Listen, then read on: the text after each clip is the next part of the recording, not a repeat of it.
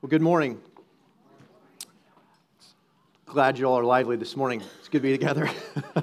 we, uh, for those of you who came last week, um, we were really blessed. Uh, we were the host church to wrap up the, um, the county fair. And so we had worship in, in the um, fair auditorium, and it, it was fantastic. It was also really nice to see both the 9:30 service and the 11 a.m. service uh, collectively together. Um, the the 9:30 service this morning um, was was an all-time record. Uh, I was told between the two services, so that was awesome. We actually had to add more chairs in the back, so we are glad that you're here and God is moving. Um, Want to jump in right away? We're we're starting a new series this week. Um, it's a six-week series, and uh, we just want right now, want you to just stop and pause. Whatever's in your mind, put it aside because what we're going to talk about over the next six weeks is very specific to you. It's specific to how God has wired you, the temperaments that He's given you, and what He wants to do through those temperaments. So just put it out of your mind, whatever it is, and, and focus. And over the next six weeks, you're going to have an opportunity to get connected with um, the things that God has wired you with.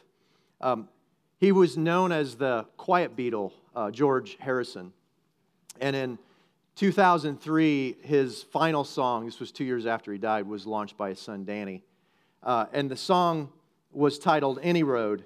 And it, it goes something like this You may not know where you came from, you may not know who you are, you may not even, you may not even have wondered how you got this far. I've been traveling on a wing and a prayer by the skin of my teeth and the width of my hair, with the thoughts in my head, with the dark and the light. No use to stop and stare.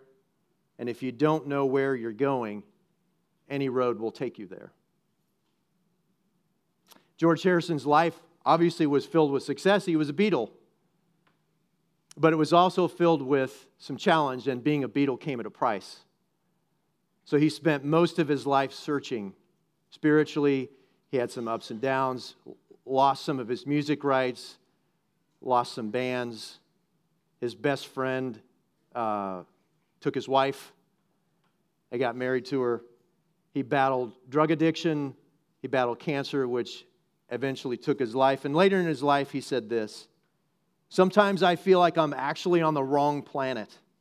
It's great when I'm in my garden, but the minute I go out of it, I think, what the heck am I doing here?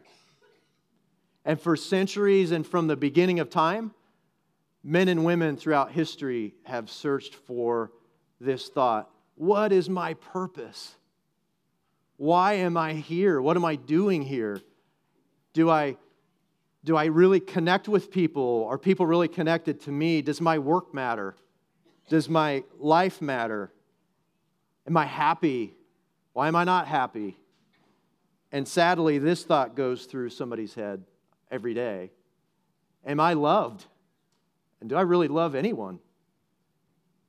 So, for the next six weeks, we're going to be going through the purpose in our life and how our hard wiring begins to answer some of those questions. But as we begin this morning, let me just level set with this. If you had to pick a word that you think describes our purpose out of the Bible, out of what God has said, what would that word be? Is there a word on your, on your mind, on your heart that would say, yeah, this is basically the whole premise in a word? So God has laid that out, actually, and the word is, is love. And so it's, it's really broken down into two things. It's broken down into be loved and to love. To love and to be loved. Love is our sole purpose. And you might look at it this way love is also our soul's purpose. And those two thoughts are inextricably linked from the beginning of the Bible to the end and through our lives in between those pages as we join God's story in the Bible. To love and to be loved. Why are those two important? Because in order for us to truly connect with God and His nature, we're made in his image. He has made us to love, express love, show love, encourage love, be love as God is love. But the second one is, is equally important, and we don't talk about it a lot. And that is the purpose to be loved. Remember what Peter said to Jesus You'll never wash my feet. Why not? Be- because I'm not worthy of that. Yes, you are, and your feet are going to be washed.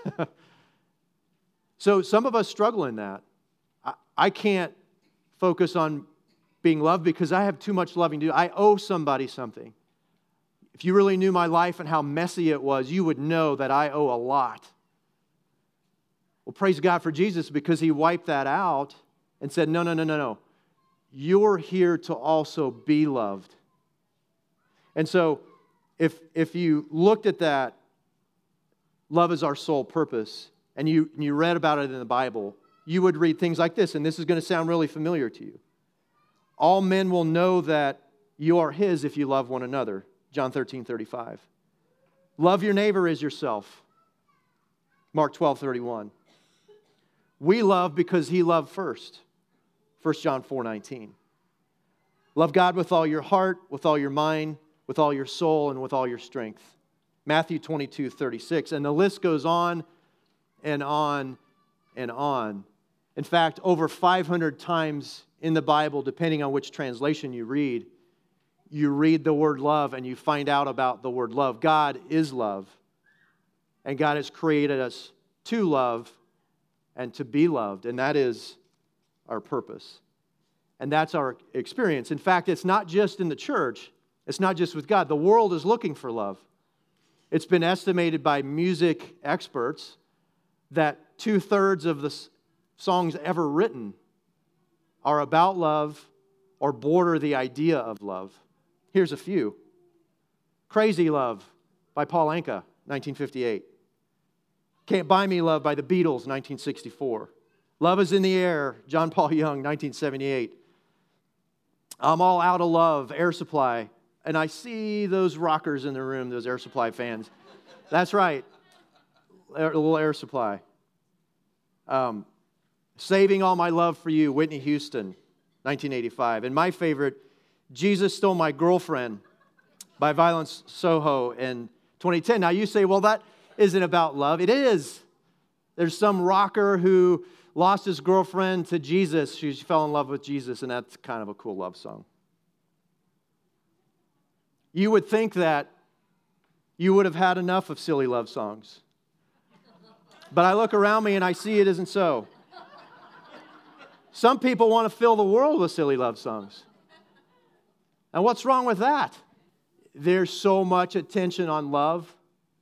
There's so much written. There's so much seeking. There's so much thought and pondering every day, whether you think it or feel it or can say it or not. You're wondering Am I loved? Am I giving love? Am I loving enough?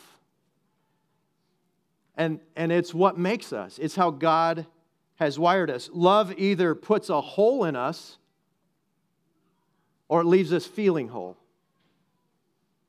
Three most important, perhaps, words in the Bible strung together God is love. 1 John 4 19. God is love.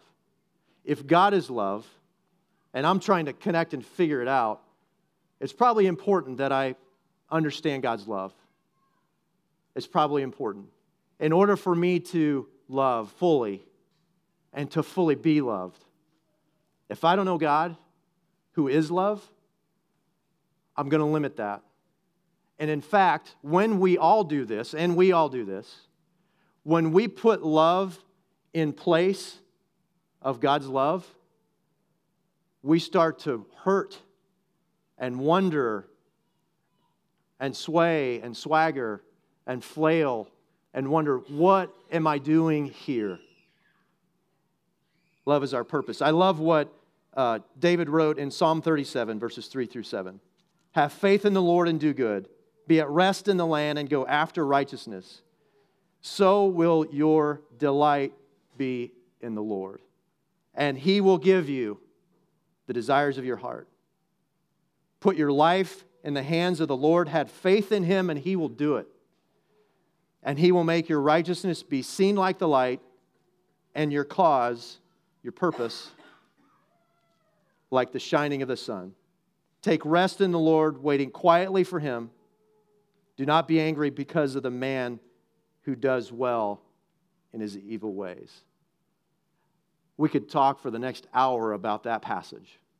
There is so much packed in there that God wants us to have our heart's desire. But when our heart's desire becomes the desires of our self, then our heart's desire is not going to find love. And, and, and you've been there, I've been there. And when we get off track, it's because we take some other object of faith and we put it in the middle. And then we start comparing ourselves with whatever it is that we put in front of us. And, and that's when we start to wonder. And that's when we start to go astray. But he says, our purpose, our purpose is to love. And so, 95 years ago this week, um, Eric Liddell, who broke the 400 meter world record and won the Olympic gold medal, was wrestling with this same thought. And in his life, he came to a point where he was close to Christ and his sister, and he had decided they're going to go to China and they're going to evangelize China. They're going to be a part of God's movement. And they decided to do that. Eric came to a pinnacle point in his life. Do I run to China? Or do I take God's gift and run for me? It was captured in the 1993 Academy Award winning film Chariots of Fire. And here's the pinnacle scene in the movie God made me for a purpose, He made me to give Him glory. But He also made me fast. And when I run, I feel His pleasure. Let me ask you a question What has God gifted you with? And inside of that gift that you feel His pleasure in, are you torn? I'm here this morning to tell you you don't have to be torn.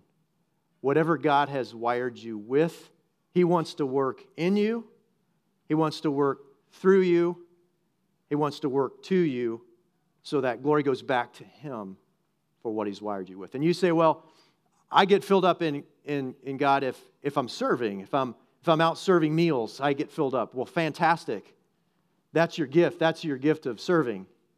And others might say, you know what? When I'm alone and my nose is in the Word and it's early in the morning and nobody else is around, I'm completely filled up. Congratulations, you're an intellectual. You go deep in, into God's Word. And others say, I'm most close to God when I'm not in here. When I'm out in nature, I'm taking a walk. Well, fantastic, you're a naturalist. And so in your handout today, there's an overview of the next five weeks, which is we're going to walk through the temperaments to which God has wired us. And those aren't made up, they, they've come out of uh, Gary Thomas's book, Sacred Pathways. But we've looked at these and we've said, you know what, they match up because when you see the people in the Bible, you see different temperaments.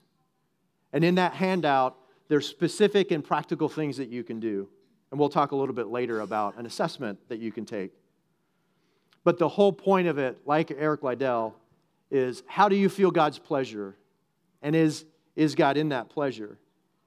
Are, if we're all thinking alike, someone's not thinking, right? If we're all thinking alike, someone's not thinking.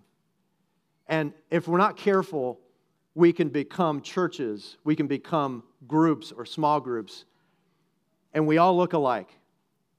And so back in March and April, we actually did a survey. Does anybody remember taking the survey here on the west side? Okay, so we've been waiting for the right moment to say, here's some ideas that you said out of that survey. So here's a few. I'm not going to go through the whole survey, but here's a few thoughts. 24% of you have been here less than a year.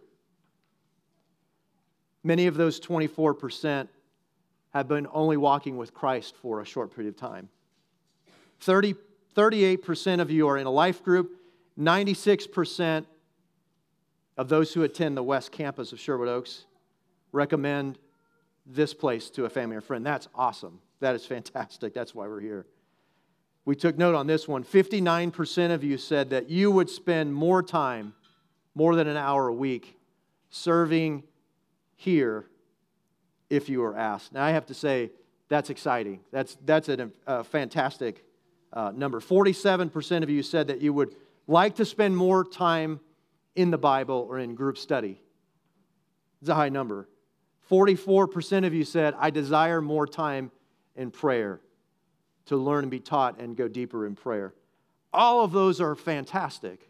Those are really good things. And John and the staff are taking this and trying to figure out where's our focus? Where can we point all of this? And what people group can we serve here on the West Side? And we all want to go deeper in, in, into ministry. One of my favorite parts of the survey was this because there were written comments in the survey. Some of you said, the music is perfect. Others said, the music is too loud. Others said, the sermons are great. Others said, the sermons need to go more in depth about the Bible. We love the AMVETS facility. When do we get to leave the AMVETS facility and go to another church? And it goes on, which is great because what that does is it validates the fact that we are not all alike. And the fact that we're, we worship in different ways, we look for God in different ways, and, and we shouldn't be felt, made to feel guilty about that. The predominant conversation that took place in the survey was this I know when I come here, I come as I am. Come as you are. Those words were the first words written with the eight people who started here on the West Side. And that message came back out. So, what does it tell us? It tells us that we need to be flexible. It tells us that we need to value different forms of worship. Because if we're not careful, we can create churches that all look alike. And unfortunately, there are thousands of churches this year closing their doors, many of which because they've tried to create a single viewpoint of God. So let me play this out for a minute. Let's say that you're in a, you're in a small group, right? You're in a life group. And maybe you're, you're a new person to the life group or you're younger in the Lord. And, some, and the life group leader says, How do you connect with God the most? In what ways? And you say, why actually connect with God when I'm not here the most when I'm taking a walk by myself and I'm just enjoying nature, I'm enjoying God's pleasure, and I'm filled up and I'm praying to Him and I'm understanding He's made this amazing place for me to walk. And the leader looks at you and says, Well, that's the biggest cop out I've ever heard. Church is done in a church building. And unless you are on your knees between the hours of 6:15 and 6:45 a.m. and you're reading three books out of the Old Testament, two books out of the New Testament, and either a psalm or a proverb, then you're really not in worship, dude. And, and the person who says, I not I'm embarrassed now. Now, now I don't know if I belong here. Maybe I need to go find another place. Or worse yet, maybe I don't find God here at all. One of the saddest, saddest moments in my ministry life was we were, we were putting students in a position on campus to say, go share your faith, go share your faith, go grab a person, bring them to the study. And a guy comes to me day, one day in tears and says, I can't be a Christian. I'm not like you. I'm not like the next person. I'm not a 300 hitter. And so I, I don't think I belong to this thing, this God thing. Broke me down broke my heart. Wondered, what have we done? And sadly, if we're honest, this happens, and it happens here. And it happens at the East Campus or the Bedford campus. And we, we have this feeling or this picture of what it ought to be like to worship God and what your quiet time ought to be like.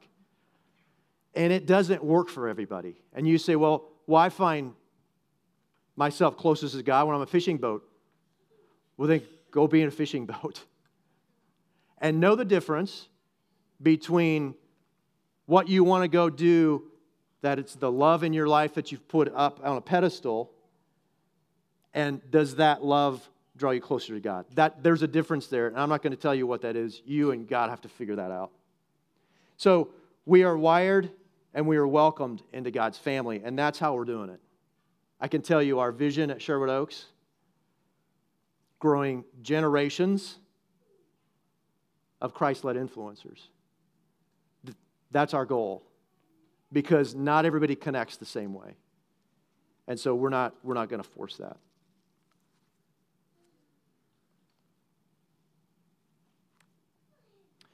The Bible says that the church is like a body, that there are toes and noses and ligaments and tendons and hands and feet, and Jesus is the head. And no part is unnecessary. All parts are equal, all parts should be loved, all parts are to love and through love. So, if you're here this morning and you say, "Well, I don't really I don't really think I fit into a ministry mold because I don't have a background, I don't have a degree." Well, welcome to the club. Very few do. But if you're sitting here thinking, I am not that useful to God and His kingdom, then you are listening to a lie, and the evil one is lurking around the corner to tell you, you're not worth it. You're not doing enough. You've done, you've done some things that are so bad and so wrong that you, you don't even deserve to be in this room. Please, please, please do not believe that lie. The hand of the Almighty God has created you, has wired you with a very specific gift and a temperament. He has washed whatever it is that you've come in here with this morning away, white as snow, clean slate. Go forward, move toward what God has. So, over the next few weeks, we're going to be going deeper into this discovery. We're going to be looking at how we're wired. Um, this uh, book, Sacred Pathways, is available at the bookstore, right, Janet? It's available online. You can, you can get it. You should look at it, but there's some resources listed at the, in the back of your bulletin. And at the bottom, there is a URL. And that URL takes you to a self assessment. It's, it's basically a series of about 20, 25 questions. It take you about t- 10 minutes. And after you take it, you get an email and it says, here's generally what your temperaments are. You should look at that. You should pray through that and you should really think about how has God's hand wired me to do his work? How has God wired me to love and to be loved? So take a look at that this week um, and spend time on it. And we are going to go deeper over the next few weeks into each of those temperaments and see which ones connect. So if you take that assessment this week, it'd be helpful um, as you come back. When we see um, the life of Jesus, we, we see that he chose different people to be his disciples, right? He chose the original 12.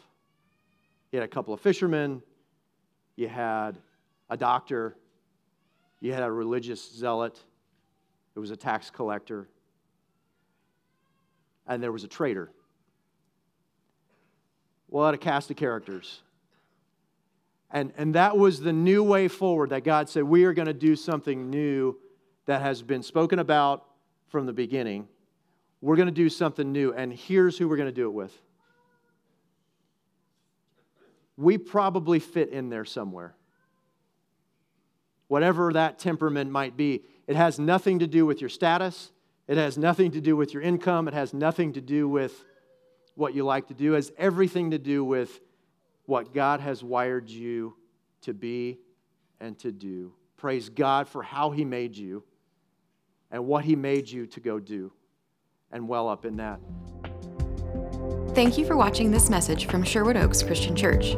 Did you know you can view any message from the past six years at socc.org/messages? You can also view complete worship services from the past month at socc.tv.